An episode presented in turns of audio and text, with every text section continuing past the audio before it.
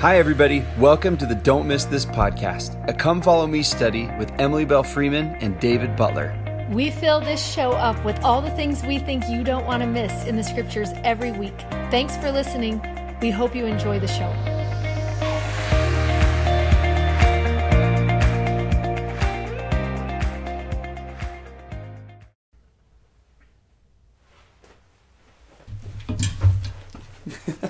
Hi there. Hi. I'm David Butler. I'm Emily Freeman. Welcome to Don't Miss This. This is such a rad section that we are jumping into right now. It's one of the favorites of the Doctrine and Covenants, and it's probably about a topic, about a topic that is most contested and talked about and wondered about and worried about and thought about. It's it's one of the great Second Coming sections in the Doctrine and Covenants. Which is going to be so fun. If you don't know this about us already, we love the Second Coming. We love it. And I love that President Nelson loves it too, because he yeah. just wants to make us think it's right around the corner. I hope it is.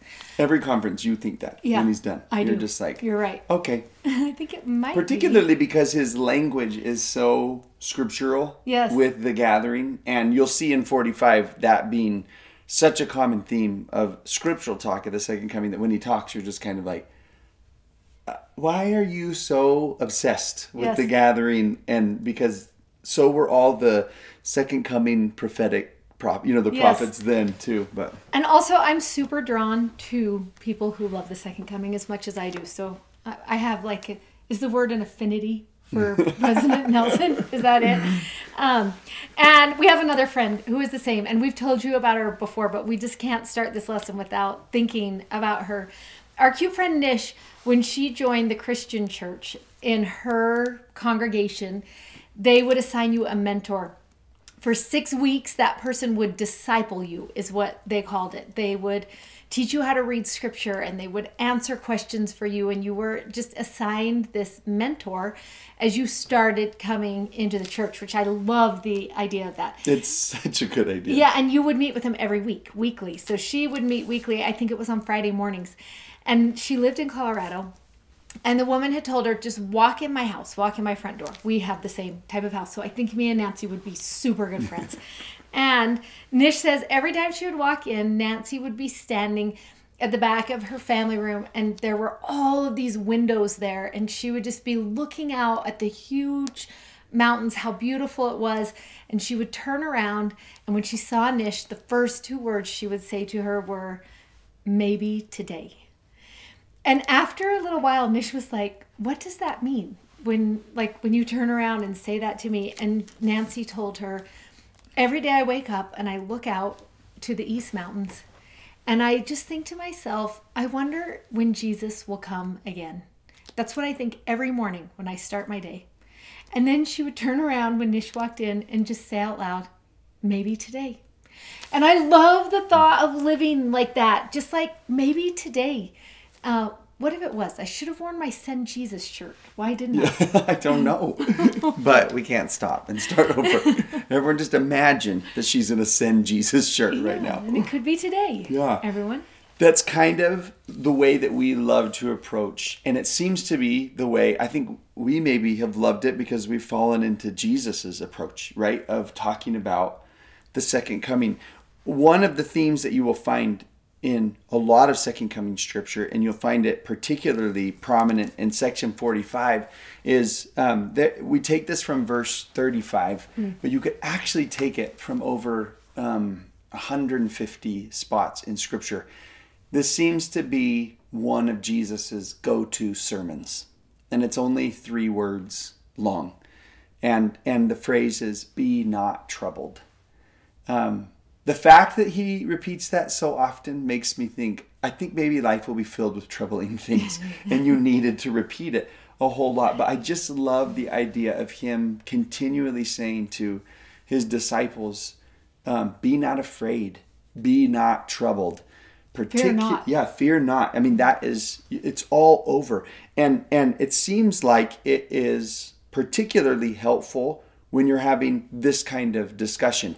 Because some of the signs of the Second Coming, some of the what he calls the fig leaves, he gives a parable in here about halfway through the section where he just says, I'm going to give you a parable about a fig tree. And when you see the, the leaves start to come forth on that fig tree, you can take it as evidence that summer is nigh. So when you see these leaves, the fig leaves that I'm going to tell you about and give you a list of, and we'll, we're going to list those together as we go through. He was like, I want you to take them as evidence, but here's the evidence in verse thirty-five. Be not troubled, for when all these things shall come to pass, when you start to see these leaves, even if they're troubling leaves, right? You may know that the promises which have been made unto you shall be fulfilled. Um, when we talk about the second coming, it is not only uh, amazing because Jesus is coming back, mm-hmm.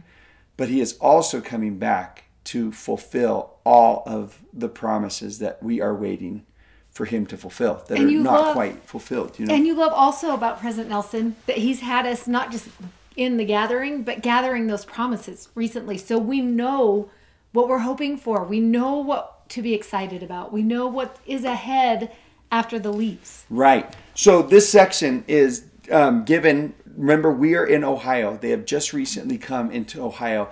Because of that translation of um, the Book of Moses with that Zion concept and the second coming language that is in there, and the language that you got in section thirty-eight that was very second coming.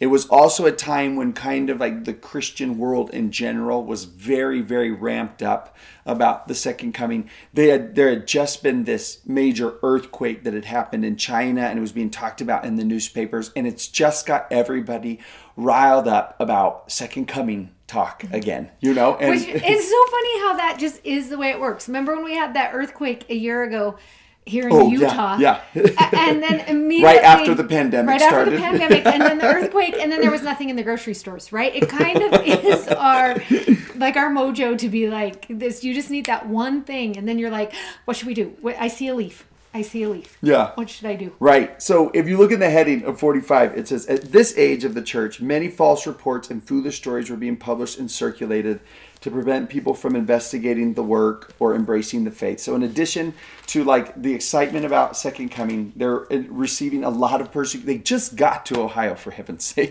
And people are already printing newspapers mm-hmm. about them. And this is the line, to the joy of the saints, I received the following.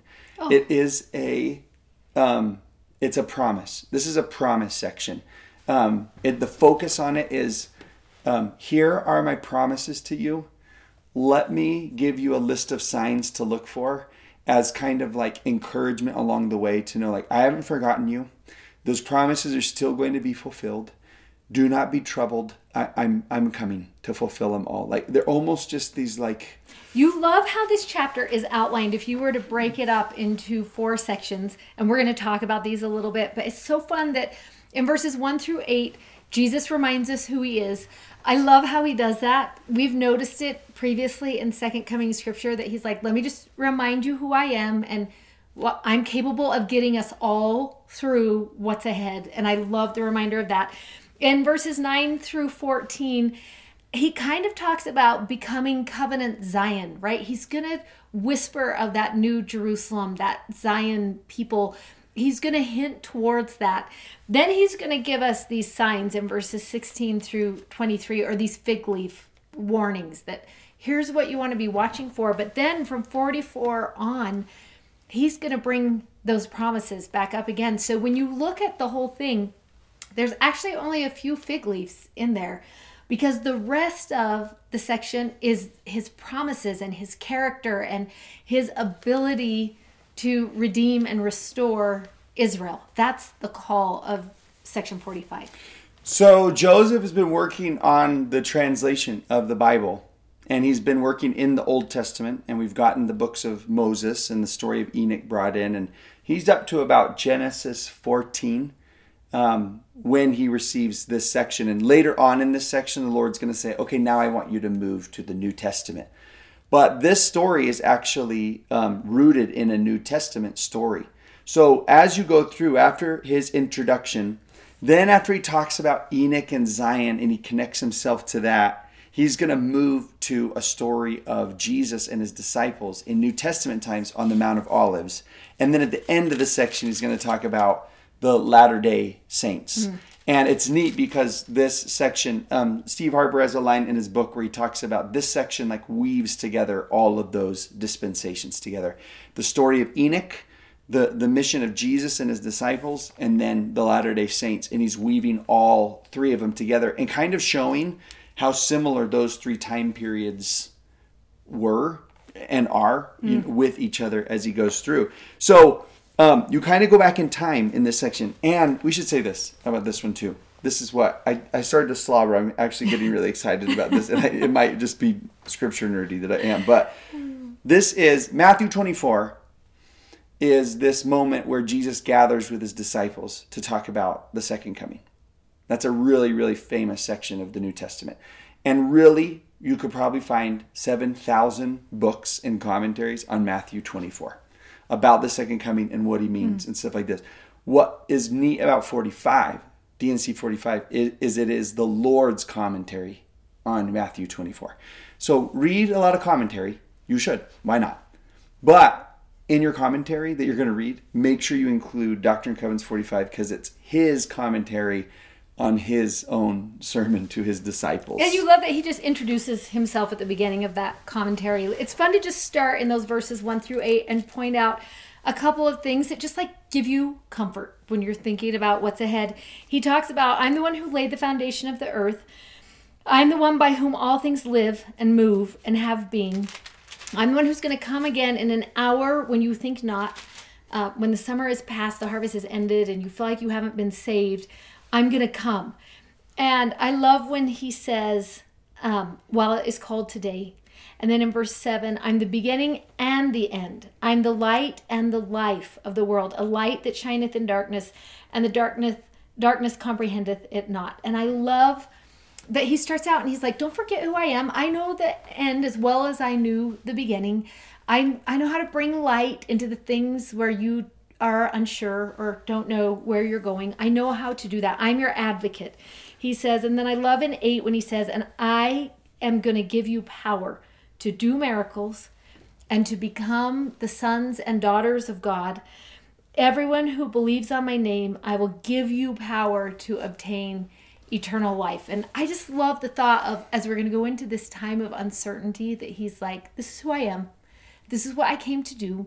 And you can count on that. No matter how uncertain or troubled the times will be, you can count on this. I love that he leads with that hope. And, and we talk a lot about, you'll find in end time prophecy, he generally leads with hope before he goes into what is going to happen in those end times. So it's just characteristic of him to begin. That then, then he tells Enoch's story. And how they, he was like, I was the God of Enoch, who who separated that city unto myself. Uh, a day, a city that, and, and everybody, he says, knew about that story.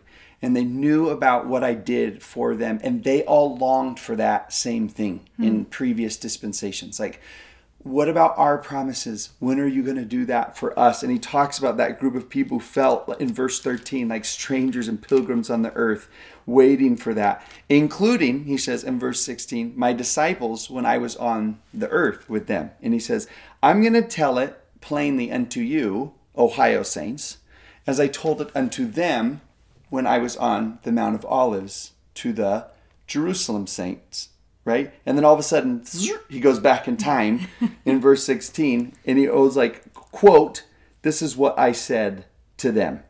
As you have asked me concerning the signs of my coming and the day when I will come in my glory in the clouds of heaven, to check it in verse sixteen. You might want to put this, we've divided up this paper, warning and signs, and then also promises over here. This verse sixteen, you might want to put on the promise side because he says, um, the purpose of my coming in verse sixteen at the end, to fulfill the promises that I have made unto your fathers. So that is one little verse that we studied for six months. So every promise that God made to covenant Israel would be wrapped up in that phrase, the promises that I made unto your fathers, Abraham, Isaac, and Jacob. Yep, all those hundreds of promises we gathered, that is what he's talking about here. It's just all of the restoration, all of the redemption, all of the promises fulfilled. Now, he's going to do something similar here in forty-five that he does in Matthew twenty-four, and Joseph Smith Matthew also the same. So those are three sections of scripture or chapters of scripture you want to read together. Matthew twenty-four in the Old Testament, Joseph Smith Matthew, which is the J S T of Matthew twenty-four. Yep, it's in the Pearl of Great Price. And then Doctrine and Covenants forty-five. They are all really similar, but read together, they're just going to give you a little bit more information. He starts out in Matthew, and he does the same thing here, talking to the Jerusalem saints about the Jerusalem time period. He's going to talk about when the temple is destroyed. He's going to talk about an abomination of desolation that happens back there to them. He's going to talk about what that looked like in those times, which is really interesting for us, because what we can do is go back to Old Testament time and then um, look at New Testament time and say, okay, here are times when an abomination of desolation has actually happened before. Here are times when things, signs were given, like to the Jerusalem saints, when he was like, when you see this and when you see this, they knew in those moments, go stand in a holy place. Go gather together for safety. They knew because the signs, when we read that, we're like, oh yeah, this happened before. And they actually did recognize the signs. And because they went together, they were protected from that. And I love that he he reminds us that. Watch, this happened already once before. So their time is going to be in sixteen through verse twenty-three. Those are things that already happened to that group of saints. In Matthew twenty-four, you'll read the same thing. He, he'll talk about what happened in Jerusalem to those early saints and those early apostles. And then the language will change, and he starts using this word, and again, he says. And as soon as he starts saying that, he's talking about now latter-day time period. We're going to watch it happen again, a second time. When that happens here in Um, Doctrine and Covenants forty-five, he says this in verse twenty-four, which ends up being the switch. Uh, and this I have told you concerning Jerusalem, he says. Okay, this, this already happened. Now he's going to start with, when that day shall come, shall a remnant be scattered among all nations, but they shall be gathered again.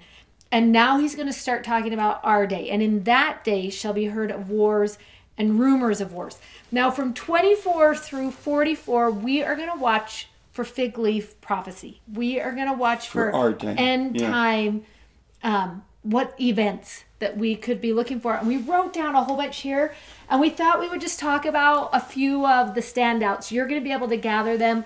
It's fun to go back and read through general conference talks about what you see there. But we thought we would just talk about some of them.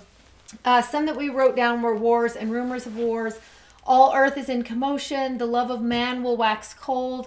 Uh, you love that it tells us in there the gospel is going to be restored, right? We're like, oh, I know that fig leaf. I can, I can see what that looked like. That one is really clear to us. And when, and the language that it will use uh, a lot where there is, is a phrase called the times of the Gentiles. So you see it in verse twenty-five, and you also see it again in verse twenty-eight. Times of the Gentiles is referring to a time period when the gospel will be restored to a Gentile nation. Um, remember, there was the house of Israel over there called the Jews. Gentile nation would have been America with Joseph Smith. And so it's referring to the restoration of the gospel among a Gentile place, which, which would have been the United States. So when you see those phrases, that's what it's talking to. Then we get down to a phrase that a lot of people have talked a lot about this year. And this is when it becomes really helpful to start putting three chapters of scripture together instead of just looking at one, because it, it's going to help us get a bigger picture of what's happening. And it's the scripture that's found um, in verse thirty-one. And there shall be men standing in that generation that shall not pass until they shall see an overflowing scourge, for a desolating sickness shall cover the land. And immediately we all want to say, oh, we we know what it looks like when a desolating sickness covers the land, right? And and we want to go literally into that prophecy. But when you look at the other books of scripture, you realize, oh, there might be something bigger happening here. And um, although what we've just experienced probably is a fig leaf sign, there's also a bigger situation happening here that it's worth going in and looking in several other places to see how was that described in Joseph Smith Matthew, and how was it described in Matthew twenty-four, and how would that give us a bigger picture? So maybe do you want to go to, um, I've got Matthew twenty-four. Do you want to go to Joseph Smith Matthew? Yeah, and thirty-two. Okay, so the spot that it's in, you'll find it in forty-five. So Doctrine and Covenants forty-five, this is our jumping off point, is verse thirty-one. A desolating sickness shall cover the land is the is the fig leaf. That's the, the sign, you know, of the second coming. So here's the, the cross references to that one. Okay, so you're going to go, I'll go to Matthew twenty-four first. You'll go to Joseph Smith Matthew. Matthew twenty-four, it says, Uh, the gospel of the kingdom shall be preached in all the world, in verse fourteen, for a witness unto all nations, and then shall the end come. When ye therefore see the abomination of desolation, spoken of by Daniel the prophet, stand in the holy place. Whoso readeth, let him understand. So Matthew's letting us know, you need to understand Daniel in order to understand this desolation that's going to come, this abomination of desolation, this desolating sickness that's going to come. It's going to require us to understand Daniel. And yours in Joseph Smith Matthew? Oh yeah, Joseph Smith Matthew, really similar. Just uh, almost identical language. And again, shall the abomination of desolation spoken of by Daniel the prophet be fulfilled. So just that idea, I'd take you back. You have to know what I'm talking about in the book of Daniel. So we're going to take you to the book of Daniel. Um, and there is one verse there, although if you were reading all in Daniel, you would realize that in chapter eleven, he's going to see successive kings and their wars and their leagues and conflicts, which lead up to the second coming. So when he's going to teach this principle, he wants you to know he knows what's coming. That's partly why he's included this in this section. And in verse thirty-one, there there is this key that just helps us to understand what he's talking about. It says this: an arm shall stand on his part, and they shall pollute the sanctuary of strength, and shall take away the daily sacrifice, and they shall place the abomination that maketh desolate. And such as do wickedly against the covenant shall he corrupt by flatteries, but the people that do know their God shall be strong. And they that understand among the people shall instruct many. Now, the part you want to hold on to there, because that is very Old Testament language, is this: there's going to be the sanctuary of strength is going to be polluted, is what it tells us. And they're going to take away the daily sacrifice. That is going to become the beginning of this abomination of desolation that's going to take place. In essence, what happens in Old Testament language is that they go to the place that is holy and they make it profane or common, or they defile the most sacred thing that that society had at the time. So as you look at this abomination of desolation that happened in the time of Daniel, and if you read Daniel, you'll understand one of the things that we might be looking for in a figurative way is a, a desolating sickness that would take what was holy and make it profane, that would take what was sacred and and make it less sacred, that would take away the daily sacrifice, which we don't have daily sacrifices in our temples today. But Romans tells us we make of ourselves a living sacrifice, right? We live holy. We create sanctuaries of strength. And it's when we turn away from that that we begin to see this desolating sickness. And it's so interesting because in forty-five, just like in Matthew twenty-four and Joseph Smith Matthew, he says, when you see that overflowing scourge, that desolating sickness cover the land, my disciples shall stand in holy places and shall not be moved. So one of the signs will be that thought of, is there holiness in our life? Is the sacred part of our life the most important part of our life? Are we willing to sacrifice for sacred things? And do we live in a society that doesn't? That would choose the common or the profane over the holy? That's a sickness. That's a society that has a sickness. And what should you do if you see that? go to the sanctuary of strength, right? That that's where you've got to start gathering. That's a fig leaf prophecy of that gathering of Israel. And an idea that I, I love that he just says, when you stand in holy places, it's almost like I, I make my statement, right? That I'm going to live a life of, of holiness. And I, I've loved that um, President Nelson has talked about temples before, for as an example, as a compensatory blessing, a compensation blessing for a really difficult time. And it seems like one of the signs of the second coming is, yes, there will be desolating sickness, but there will also be holy places and mm. holy people to go That's to. That's so good. Like they will be provided as as one of, of one of the signs. So it keeps going, and here's others that you recognize. Earthquakes, people going against each other with the sword. And when he's done listing all of those things, which commotion and hearts failing and all those things, Um, he said, my disciples' reaction on the Mount of Olives was they were troubled. No wonder, right? And he said, I said unto them, be not troubled. And I don't think he necessarily means, like, if I observe men's hearts failing them, I'm not going to respond and say, like, well, oh, well, you know. Um, I don't think he means be not troubled in that way, but rather don't give up. All is not lost. Right. Don't, mm-hmm. it's, it looks like the world is like a, a violent, purposeless mess is what it looks like. Um, but it's not. When you see these, I'm telling you that when you see them, I knew they would be happening, and I have prepared a refuge and an escape. And all, and they mean that the promises are coming. Mm-hmm. So please be sad when you see commotion, and please be sad when you see these, but don't give up and don't think, well, we're through and he has forgotten about us. And the end's not coming. Right. And it's not all going to work out, because you love that it actually is, and he's going to remind us that. We love where he, he also wants to start talking about signs that we're super familiar with, those earthquakes, the wars, the blood and fire and vapors of smoke, the sun shall be darkened, the moon turned to blood. These are, that's verses thirty-nine and forty and forty-one and forty-two. And those are things that we hear all the time as end time keywords, right? And sometimes people are like, well, where is that going to happen? And when is it going to happen? And how is it going to happen? And you start realizing as you, as you read these, those are things that might happen more than once in more than one place. That as the end is coming and the earth is going to heave and everything's going to be in commotion, the moon might turn red several times in our lifetime, and we might experience earthquakes more than once in diverse places all over the world. It's like, as you're preparing, he tells us to have a baby, those contractions start small, but as you get closer, those ramp up, right? They intensify.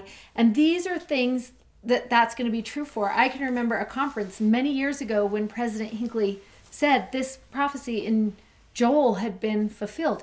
Does that mean it's over? Or does that just mean here is part of the ramping up? Did you pull up what he said there? Yeah, he says the era in which we live is the fullness of times spoken of in the scriptures, when God has brought together all the elements of previous dispensations.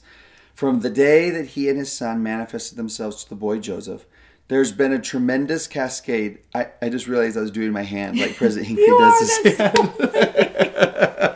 keep doing that. It like brings back good news. Uh, there's been a tremendous cascade. Where he said there's been a tremendous cascade of enlightenment poured out upon the world. The hearts of men have turned to their fathers in fulfillment of the words of Malachi. You see how he is connecting all of these, the promises of the fathers, enlightenment, and also the signs all at the same time. Then he said this line, the vision of Joel has been fulfilled, wherein he declared, I will pour out my spirit upon all flesh. I will show wonders in heavens and earth. The sun shall be turned to darkness, moon to blood. And I love what you said, that like, that that's the way that Joel described like a uh, something big happening. You know, and it became, for every prophet after Joel, code language for all the signs, right? But when President Hinckley said, the vision of Joel has been fulfilled. You're kind of like, what? Is that it? Yeah, is, is, that... is Jesus coming in two days? Yeah. Maybe today. Yeah. But rather, it's just like, oh, you are seeing these things and they are ramping up, and you're going to be begin to see more and more of these things. Um, and I We talked about this a little, a couple days ago, or maybe it was on our live.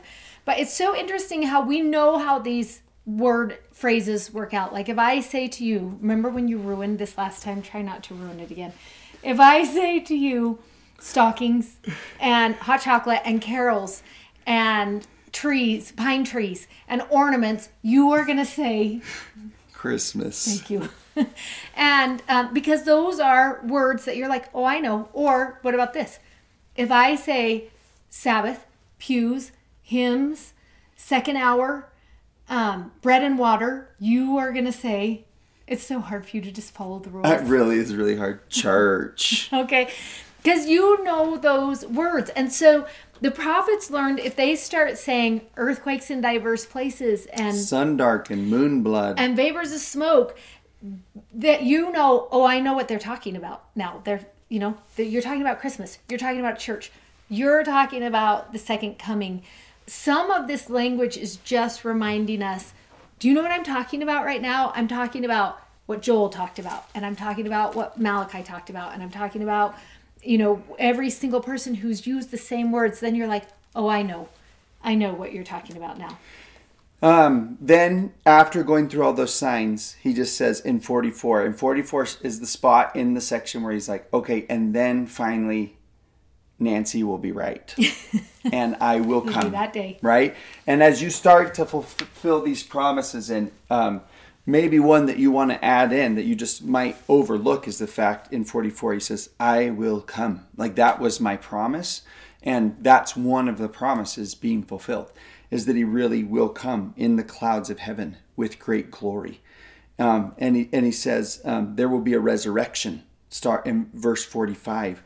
Those who have slept. In verse forty-six, there's a couple promises that you should write down where he says, um, your souls shall live, your redemption shall be perfected. It is so neat to think about him already redeeming us. It's not a future event. It's a present event. He is redeeming us. But when he comes again is when the redemption will be perfected. And that is such a powerful yeah, promise that, that he phrase. has. Notice how often he's going to mention the nations, plural, mm. that the promises are to are to all. He describes this moment in forty-five where he will step on the Mount of Olives and it will divide in two. And the Jews, which will have been gathered, will look to him and, and they will ask him in verse fifty-one, what are those wounds in your hands and your feet? Because their Messiah had come and they're, what, what are those? And he will say, these are that the wounds which I was wounded in the house of my friends. I'm Jesus that was crucified, the Son of God. That was me. And they will weep because they had persecuted their king. But that is when they will accept him. And fifty-four says, and then the heathen nations are going to be redeemed also. It's all these groups who just are, are all going to be, it's a, it's a, the second coming is a, a day of redemption oh, for it's all. Everybody coming together. And you love when he talks about Satan will be bound and your children won't even have to worry about sin at that time. And I love when he uses words that are like multiply. And he keeps telling us the Lord will be in your midst. That just that promise that he's going to be right here with us, which I just love the thought of that. And when you and when you see words like that, you it's it's meant to like take your mind back to. She was saying from verse fifty-eight, the earth shall be given to you for an inheritance. That's um that's Garden of Eden language, where he says to Adam and Eve, I give you this place to multiply, to wax stronger, to it, it's it's language that's like, oh, all those beginning promises and intentions of creation are going to be made right, redeemed back to that original state. It, it's all of those. It's all of the blessings to covenant Israel yeah. being fulfilled. In one place. And you love that. I love that as you go through this section, you can look for um, warnings and promises, but you also find counsel as you look through here. And one of my favorite places for counsel is in verse fifty-seven. He says, for they that are wise and have received the truth and have taken the Holy Spirit for their guide and have not been deceived, Verily I say unto you, they shall not be hewn down and cast into the fire, but shall abide the day. And I love that he wants us to know this is like when you when you see all of this happening, right? Stand in holy places. That's the first thing.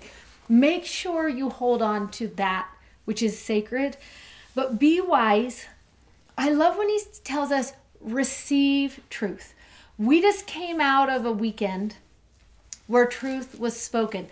And what he's telling us is it's not enough for truth just to be spoken over you, but we have to receive truth. And what does that look like in our life?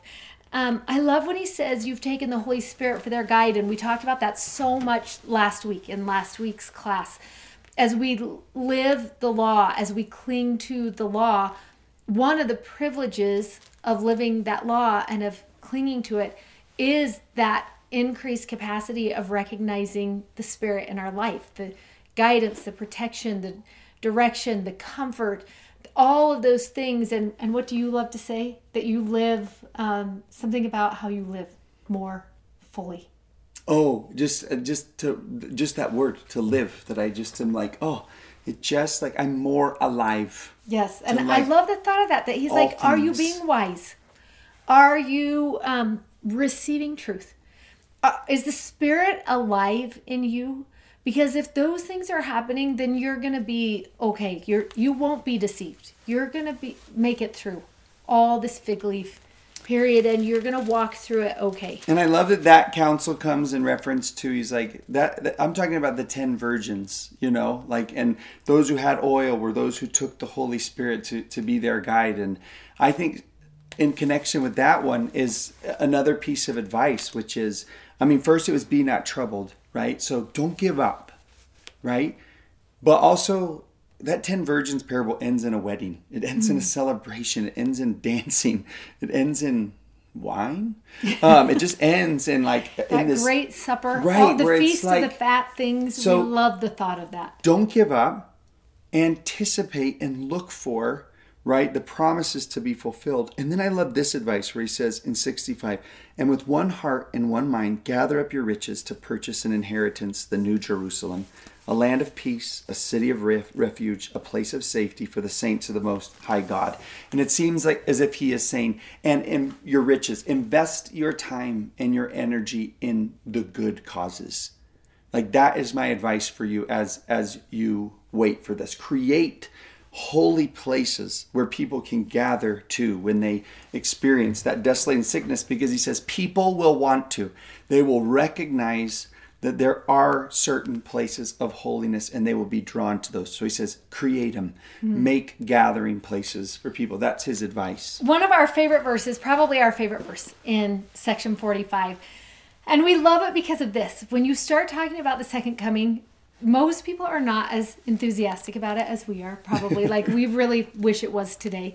And we long for it and we live for it and we talk about it all the time. And sometimes I talk to people who are like, ah, I don't even want to think about it and I'm not ready. And what do I need to do? And there's that little bit of just fear that kind of hangs over anytime you talk about the second coming. And we love in verse sixty-two when he says this, for verily I say unto you that great things await you.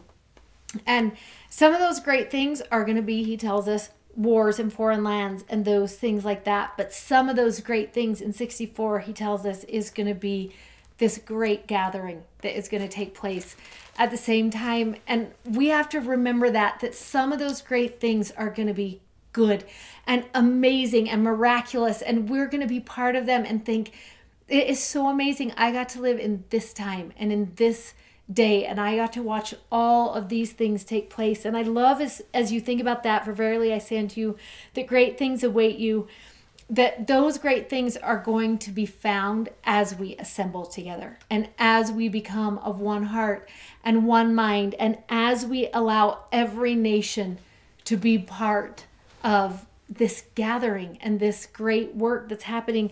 That's when we'll see sing songs of joy, is when we begin to participate in that work. And we're going to see the opposite of all of those things. We're going to see people who walk away. We're going to see division and contention. And we're going to see, um, you know, people feeling isolated and left behind and, and not part. But I hope that's not us. I hope that's not our faith community. I hope we are the ones that are making room for and gathering in and offering protection in that safe place that you talked about, that we're creating Zion, that we have one heart and one mind, and we're overcoming um, that desolating sickness that plagues all of us right now, that we're learning to stand in that holy place, to create that holy place, and to welcome others into that holy place. It seems that's our call. Yeah, you when you were just talking, I looked up this quote. Do you remember this from April twenty eighteen? Our Savior and Redeemer, Jesus Christ, this is President Nelson, will perform some of his mightiest works between now and when he comes again. We will see miraculous indications that God the Father and his Son, Jesus Christ, preside in majesty and glory. Hmm. But in coming days, it will not be possible to survive spiritually without the guiding, directing, comforting, and constant influence of the Holy Ghost, which we should say, hallelujah, that gift has been given, hmm. right? As one of the signs yes. of the time before before he comes. So, so much to look forward mm-hmm. to. No reason to be troubled, because we there there is ample revelation and provision and holiness given to the earth, to not only for us to be safe, but to thrive yes. and to do much good. So good. We love this topic so much. You've heard us talk about it before, but if you wish you were studying more about this topic with us, you can go to Don't Miss This Study dot com, and under courses, you're going to find our course on the second coming that we had so much fun just pulling together a million things in order to, to teach this and, and to teach it well. So if you're looking for that, you'll find it there. And then otherwise, we'll be back next, next week. week. This audio was taken from a YouTube video from our YouTube channel. You can find us on YouTube at Don't Miss This. Also, sign up for our newsletter at Don't Miss This Study dot com, and you can follow us on Instagram at Emily Bell Freeman and at Mister Dave Butler. Thanks for listening. Bye.